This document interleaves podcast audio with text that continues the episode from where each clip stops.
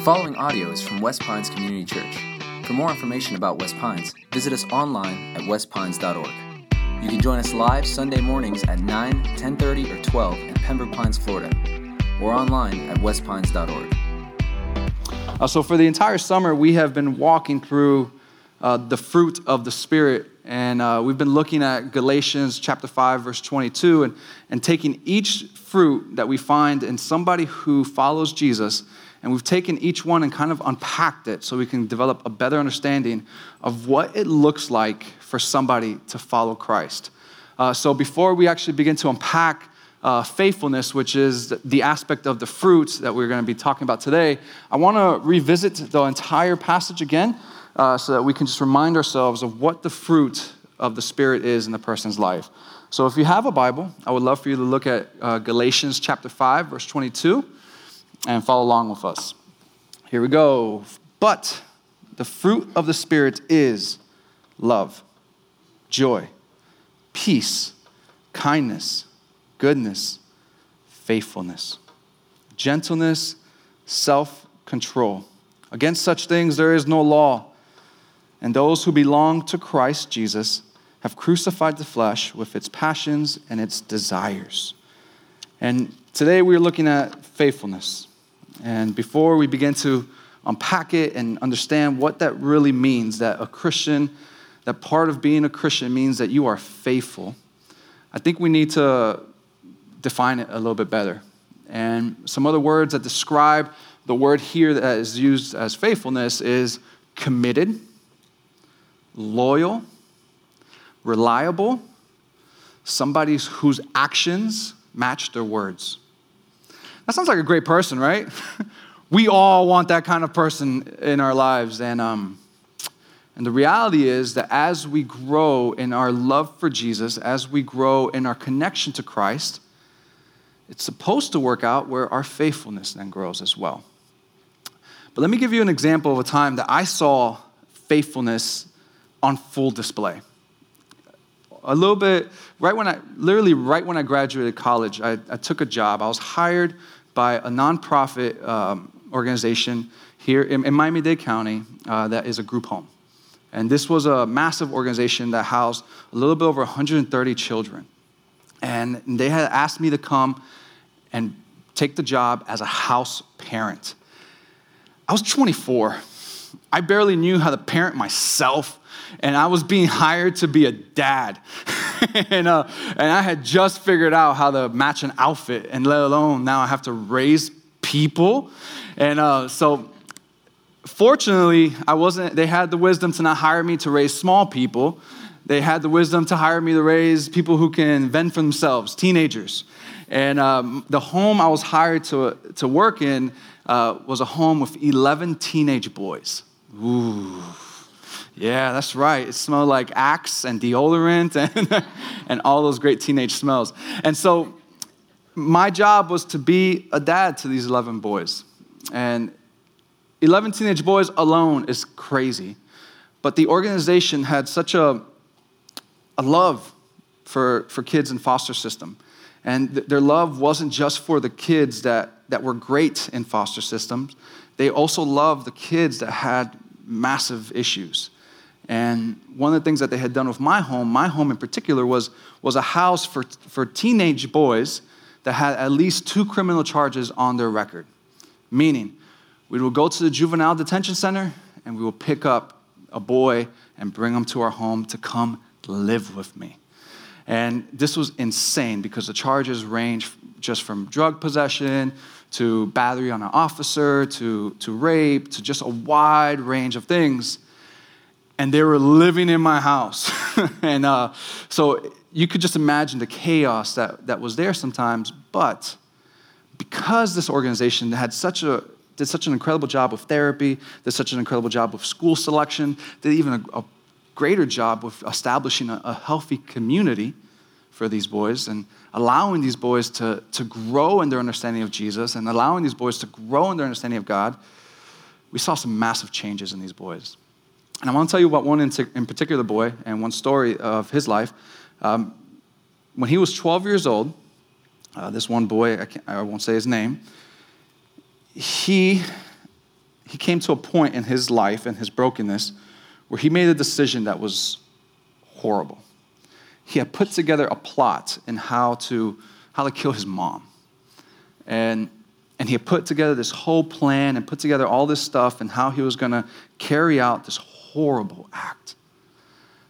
And the night that he was going to do it, the mom caught wind of the plan and was able to contact the police before.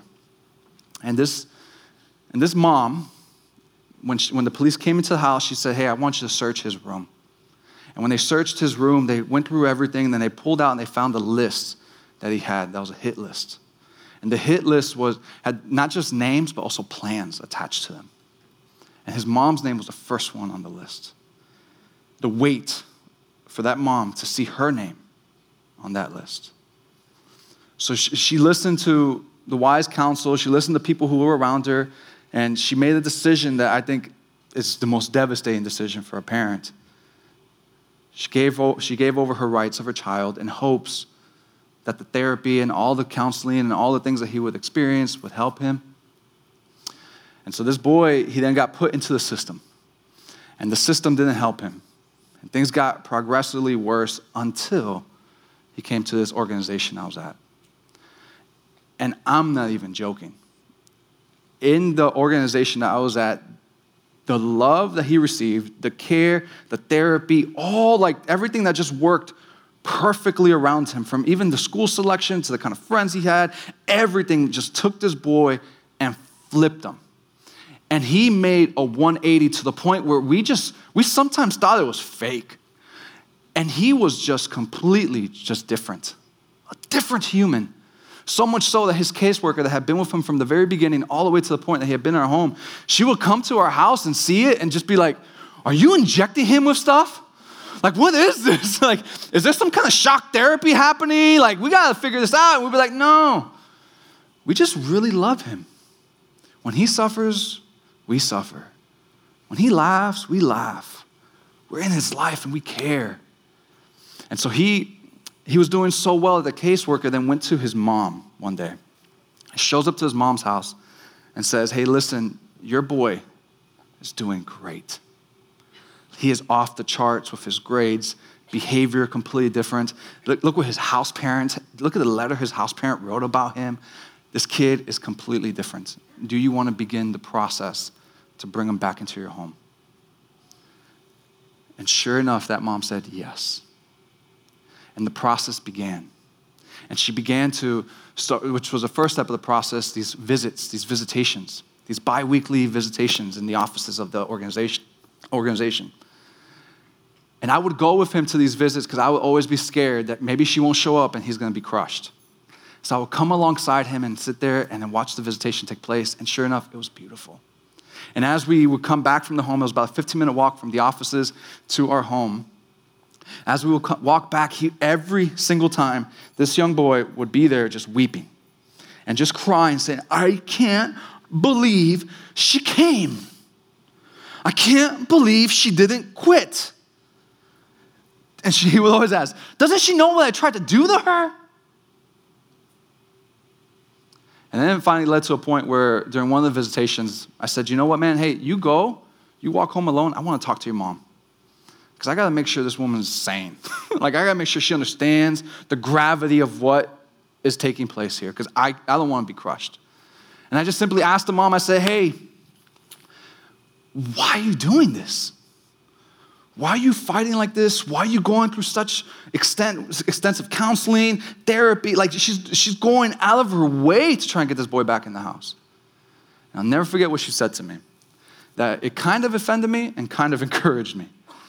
She said, Angel, you're 24 years old and you really think you know everything about life. It's like, oh man, it's offensive. and she said, Those boys in your house, you look at them and they, you really do see them like your son. That's what my, my son says. You're like a dad to him and you love them. But you don't know what it's like to have a kid. You don't know what it's like for your flesh and blood to fail. You don't know what it's like for your flesh and blood to make a big mistake. You don't know what it's like to know that if you quit your child, you'll never, regret. You'll never not regret it.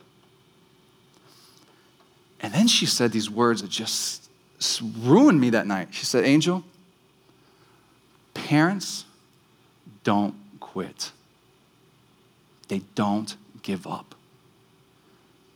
When you have a kid one day and he does wrong against you, you'll know parents don't quit.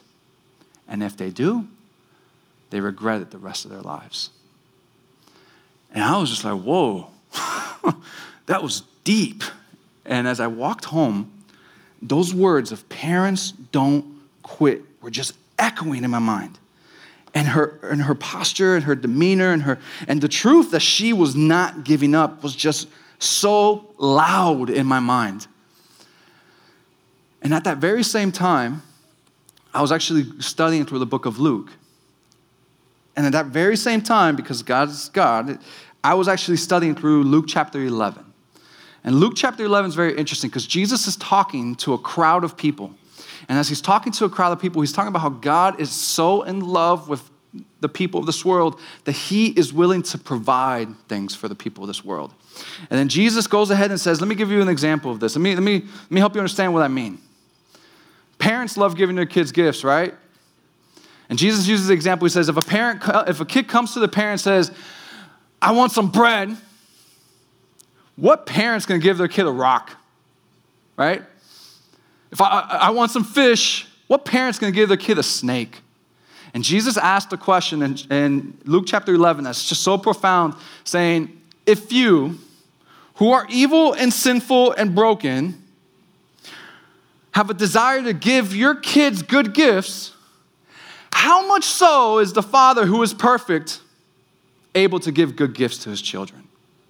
And in that statement, Jesus is drawing the parallel between a, hev- a earthly parent's love for the child compared to God the Father's love for a child. Let me take you back to the story.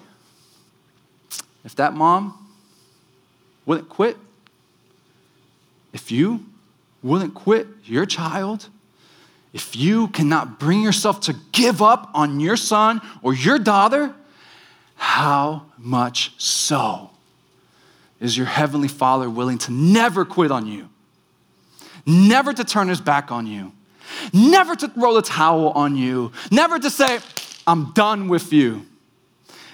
If an earthly father or mother is willing and able to do that, how much so is a perfect heavenly Father willing to do that? This is so encouraging.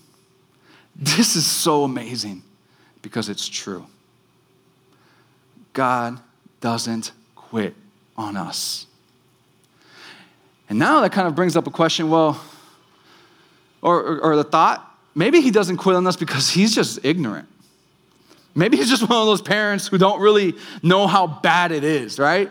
Maybe he's just one of those parents who just overlook all the bad and just only look at the good, and therefore that's why he thinks, I'm gonna stick in this with you. But that's not the case with God. His faithfulness is not a result of his ignorance. His faithfulness is not a result of being in, misinformed. He knows you.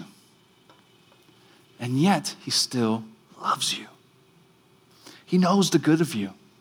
He knows all those good things you do. He saw you this morning sacrifice and do so much work so you can be here today to be at church, to worship and learn. He saw that. He saw that one time that you gave money to somebody to help them, that you really didn't even have it yourself, but you sacrificed. He saw that. He has seen the times that you have prayed over your children, that you have prayed for strength. He has seen those times They have fought to teach your children about Jesus. God sees that. He sees the way that with your life you fight for good. That's beautiful. But if he sees the good, he sees the bad too.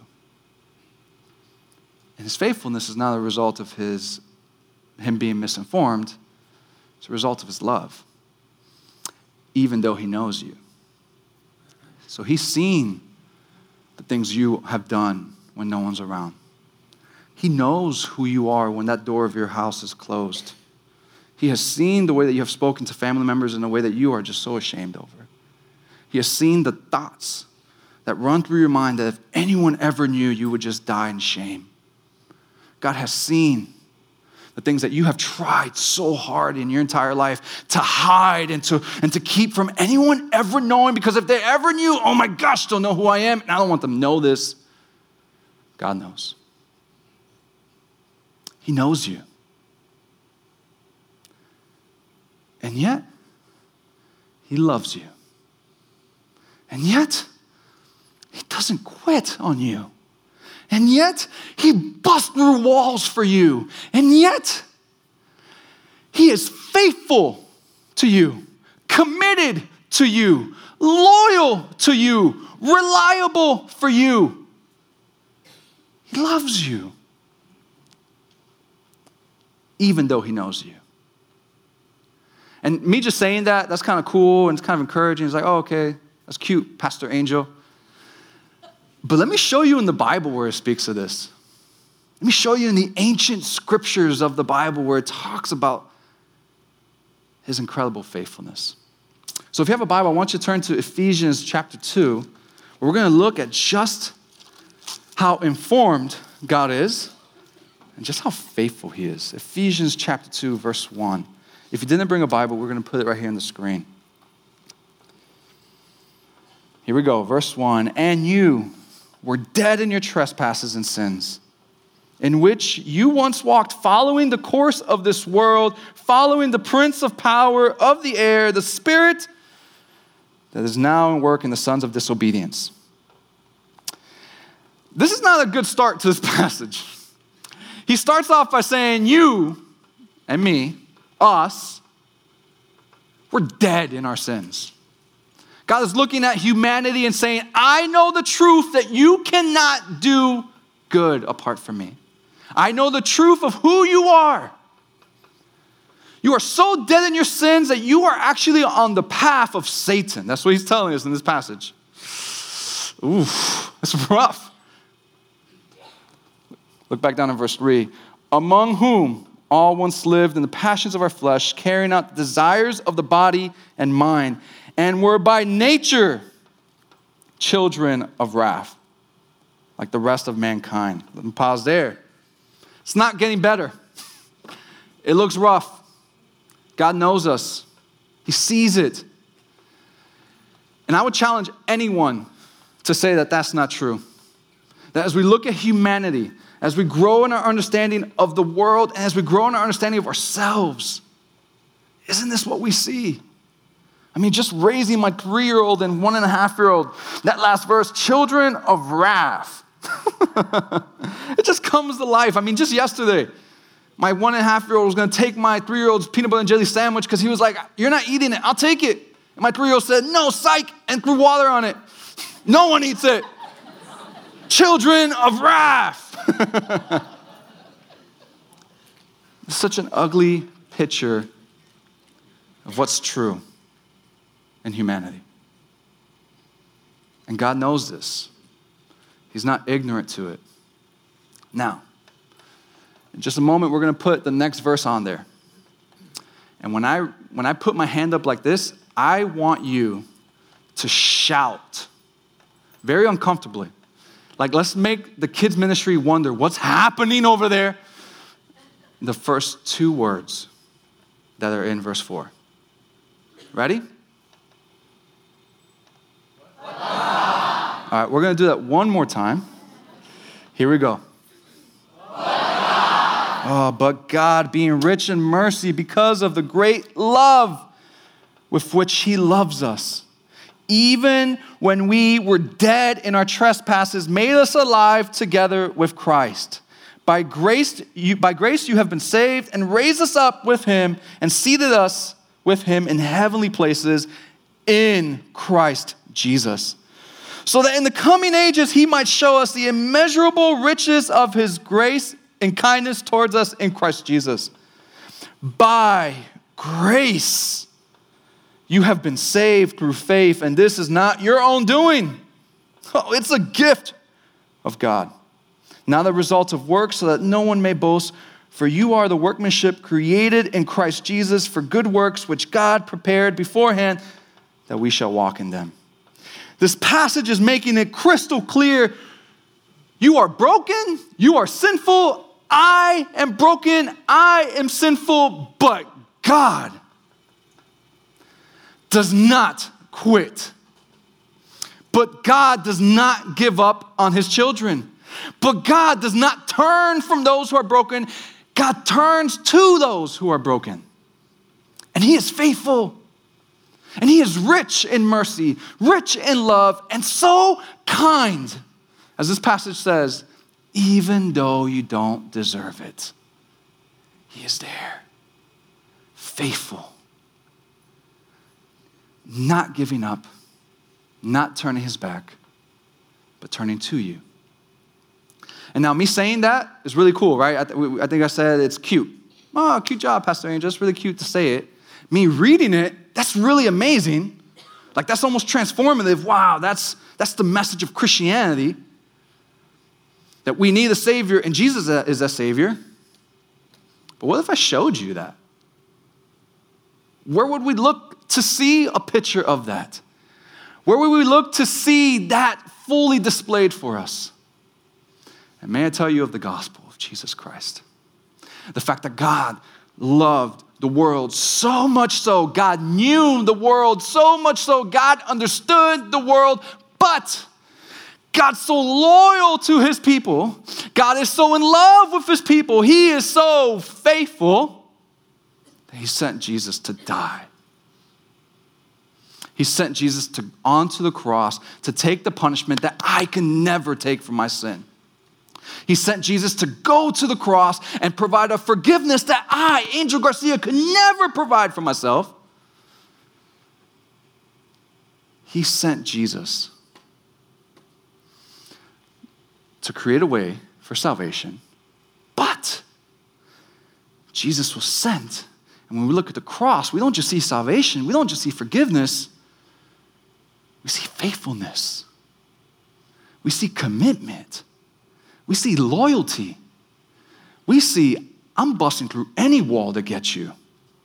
Nothing's gonna hold God back from you. Nothing's gonna keep him from getting to you because he loves you. That's life changing. That's freeing. That's Jesus. Now, what we see at the cross, we see something very incredible because Christianity reveals something that no other that no other religion in the history of the world reveals. See, the message of Christianity is that God comes down in the flesh. And God comes down not as a rich ruler, not as somebody with massive influence, not as an elite. He comes down like us. He comes down human. He comes down and faces hunger. He comes down and faces rejection. He comes and faces loneliness, knows the sting of injustice, knows what it's like to stand at the crossroads of temptation, knows what it's like to have a friend turn a back on you, or to even have your parents speak ill of you. Jesus comes knowing what it's like to have parent, a family not agree with you.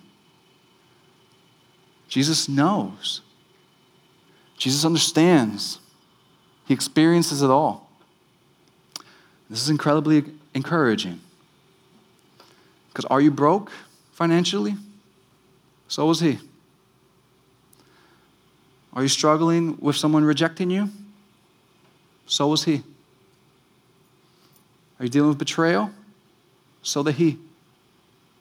Are you facing grief? So did your God. He knows. He understands. Well, if he loves me so much, man, why doesn't he answer my prayers? Right? I keep praying and I get no. So did Jesus. See, Jesus in the Garden of Gethsemane, he is on his knees in such anguish and stress and anxiety to the point where blood is being pushed out of his pores like sweat, and he is freaking out, not knowing what's next, and just in agony. And I think some of us can relate to that. And he asked God, God, please, if, if there's another way to take to create salvation, if there's another way to save the world, let this cup pass for, from me. And the Father's words were, No. So if you're struggling because your prayers don't get answered, you can relate with Jesus. And all throughout Scripture, Jesus is referred to as a, as a wonderful counselor. A wonderful counselor. And, and, and for so many years, I always wondered, like, man, what does that even mean? like, does he give good advice? Is that what they're kind of referring? Like, is he, is he, if he had a Twitter, would it be like filled with good quotes? And probably. And, and it wasn't until I sat in counseling one day. And I sat across a counselor. And I'm dealing, and I'm sharing my story, I'm sharing my experiences, and, and the counselor's kind of giving me advice, and it was wonderful and it was great. But there was a turning point where it went from, from great to transformative. When I'm sitting across this counselor, and she leans over, puts her hand on my knee, and said, I've been there. I understand. Let me help you understand what I did when I was in that same place. The greatest counselors that you'll ever find are people who can look at someone else and say, I've been there. Your God looks at you and says, I've been there. And we can look back with trust, we can look back with reliance, we can look back with faithfulness because we're looking at a God who holds us by the hand and says, Hey, hey, I know that sting. I know what it's like. I've been there. And I love you. And we're getting through this. This is so encouraging. This is so transformative. And this can drive us to a place where we can grow in our faithfulness to Him, where we can grow in our loyalty to Him, where we can grow, grow in our reliance to God. Because we're seeing just how He loves us. Now, looking at his example of faithfulness is really encouraging and life changing. But let's look at the example of other people that were faithful, that remained faithful, that remained loyal to God throughout all the seasons of their lives.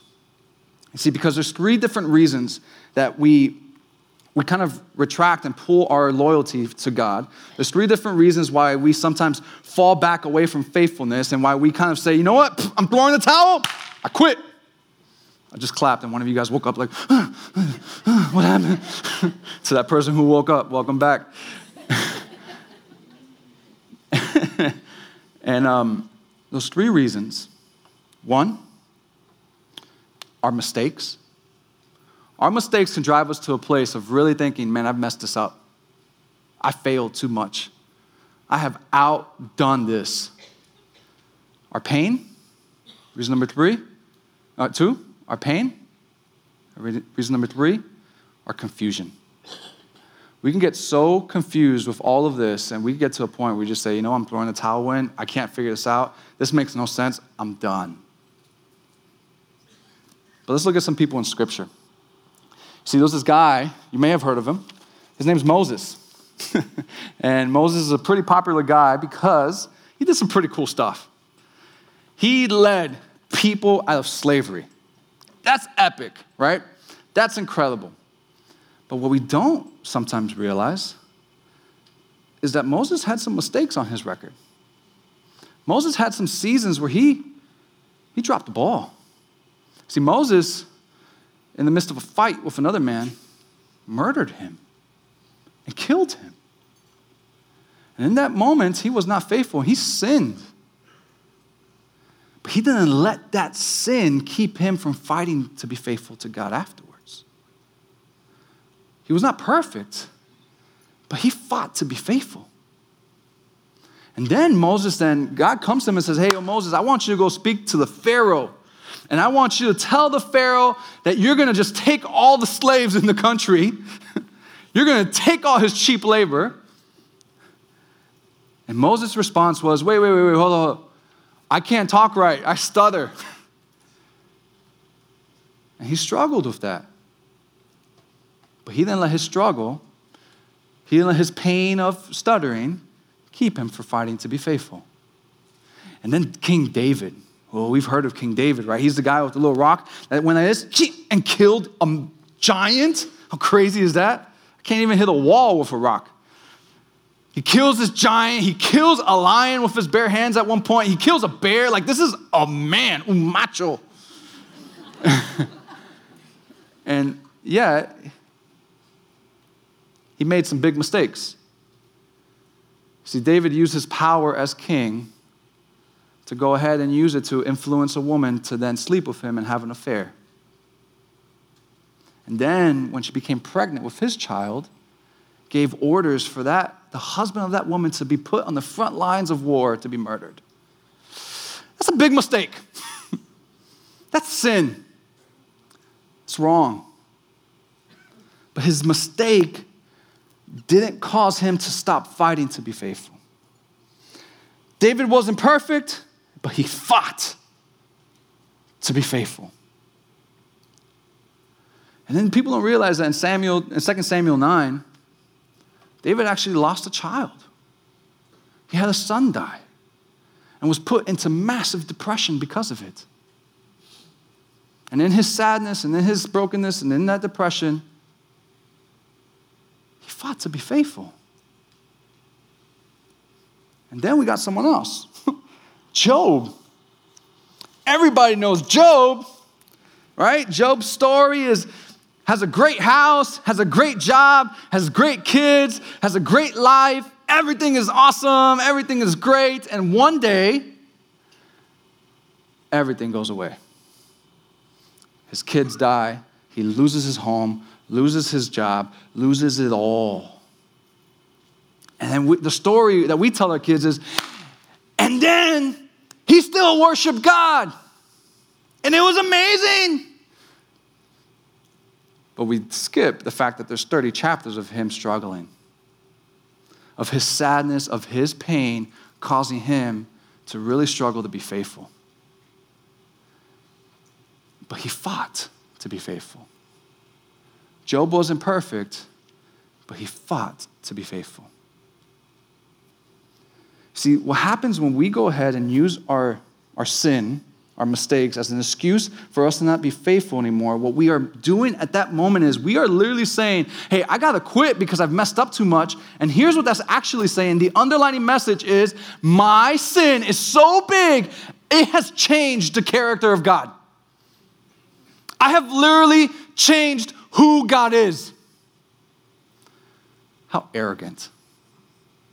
How prideful to believe that you can change God because you messed up. His faithfulness is still there for you. When we suffer, when that pain comes in, Moses had the pain of a speech impediment, David had the pain of a loss of a son, Job had the pain of a loss of everything. We can fall into the lie that this, this shows he's gone. This shows he's not faithful. At that moment, we look at the cross we see the reality that no, He is faithful. He's just got me in a different season right now. Now that brings us to number three our confusion. Because it comes, right? The questions, the moments, the wonder comes. And I want to bring your attention to the apostles, the good boys, right? World's most confused men. Just think about what their lives were like. Man, I was fishing two years ago. Now I'm watching Jesus put an ear back on someone's head. What's going on? The craziness that these men experienced. And I want to bring your attention to John chapter 6. If you got a Bible, just flip through it. I'll, walk us through that chapter. I think John chapter 6 is one of the craziest chapters in all the Gospels. Because whenever I hear people say, man, if I can, if I can go back in time and there was one person to hang out with, it would be Jesus.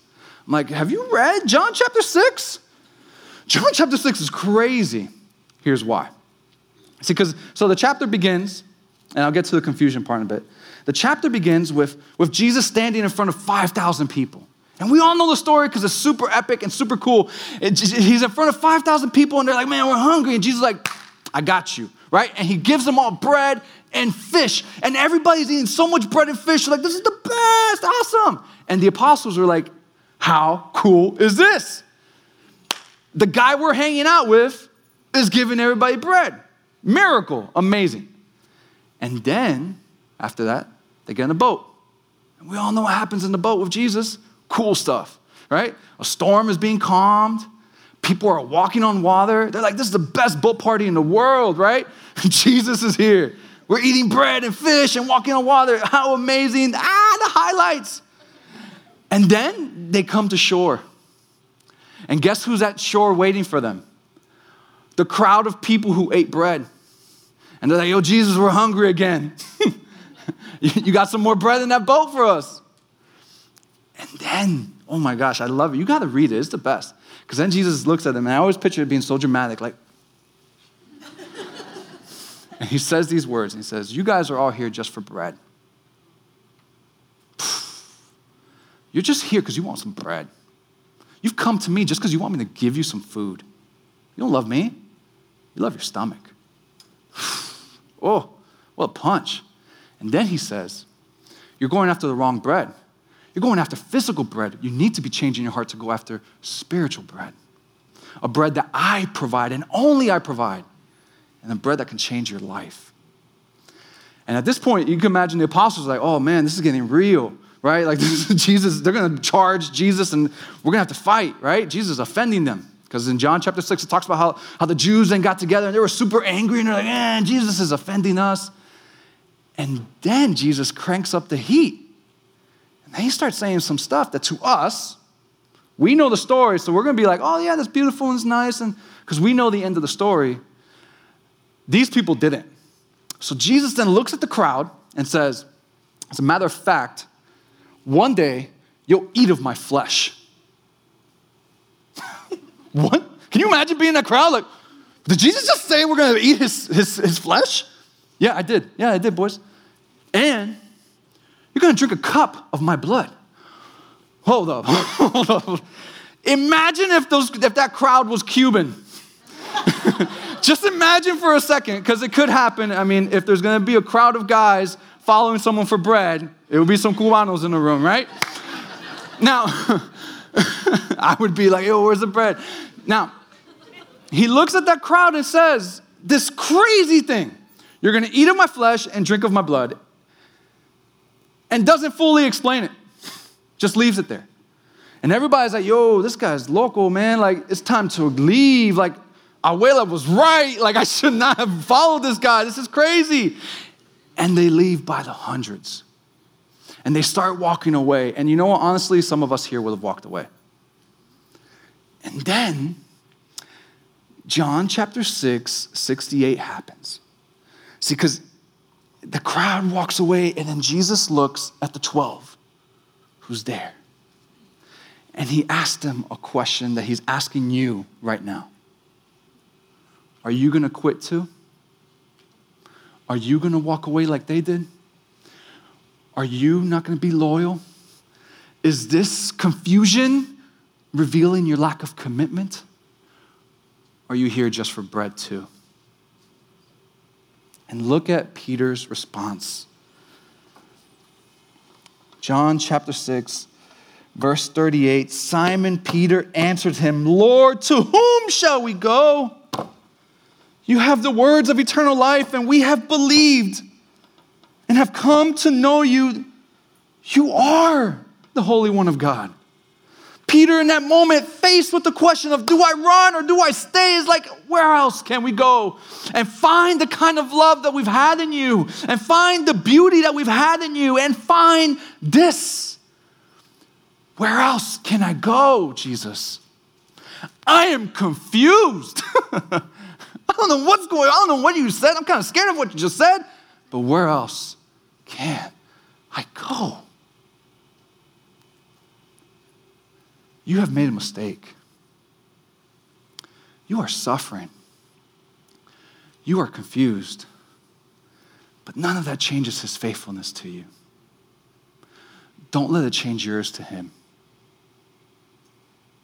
Now, for those of you who are followers of Jesus, there's two things I want to leave with this one, an encouragement thing, and two, a huge warning.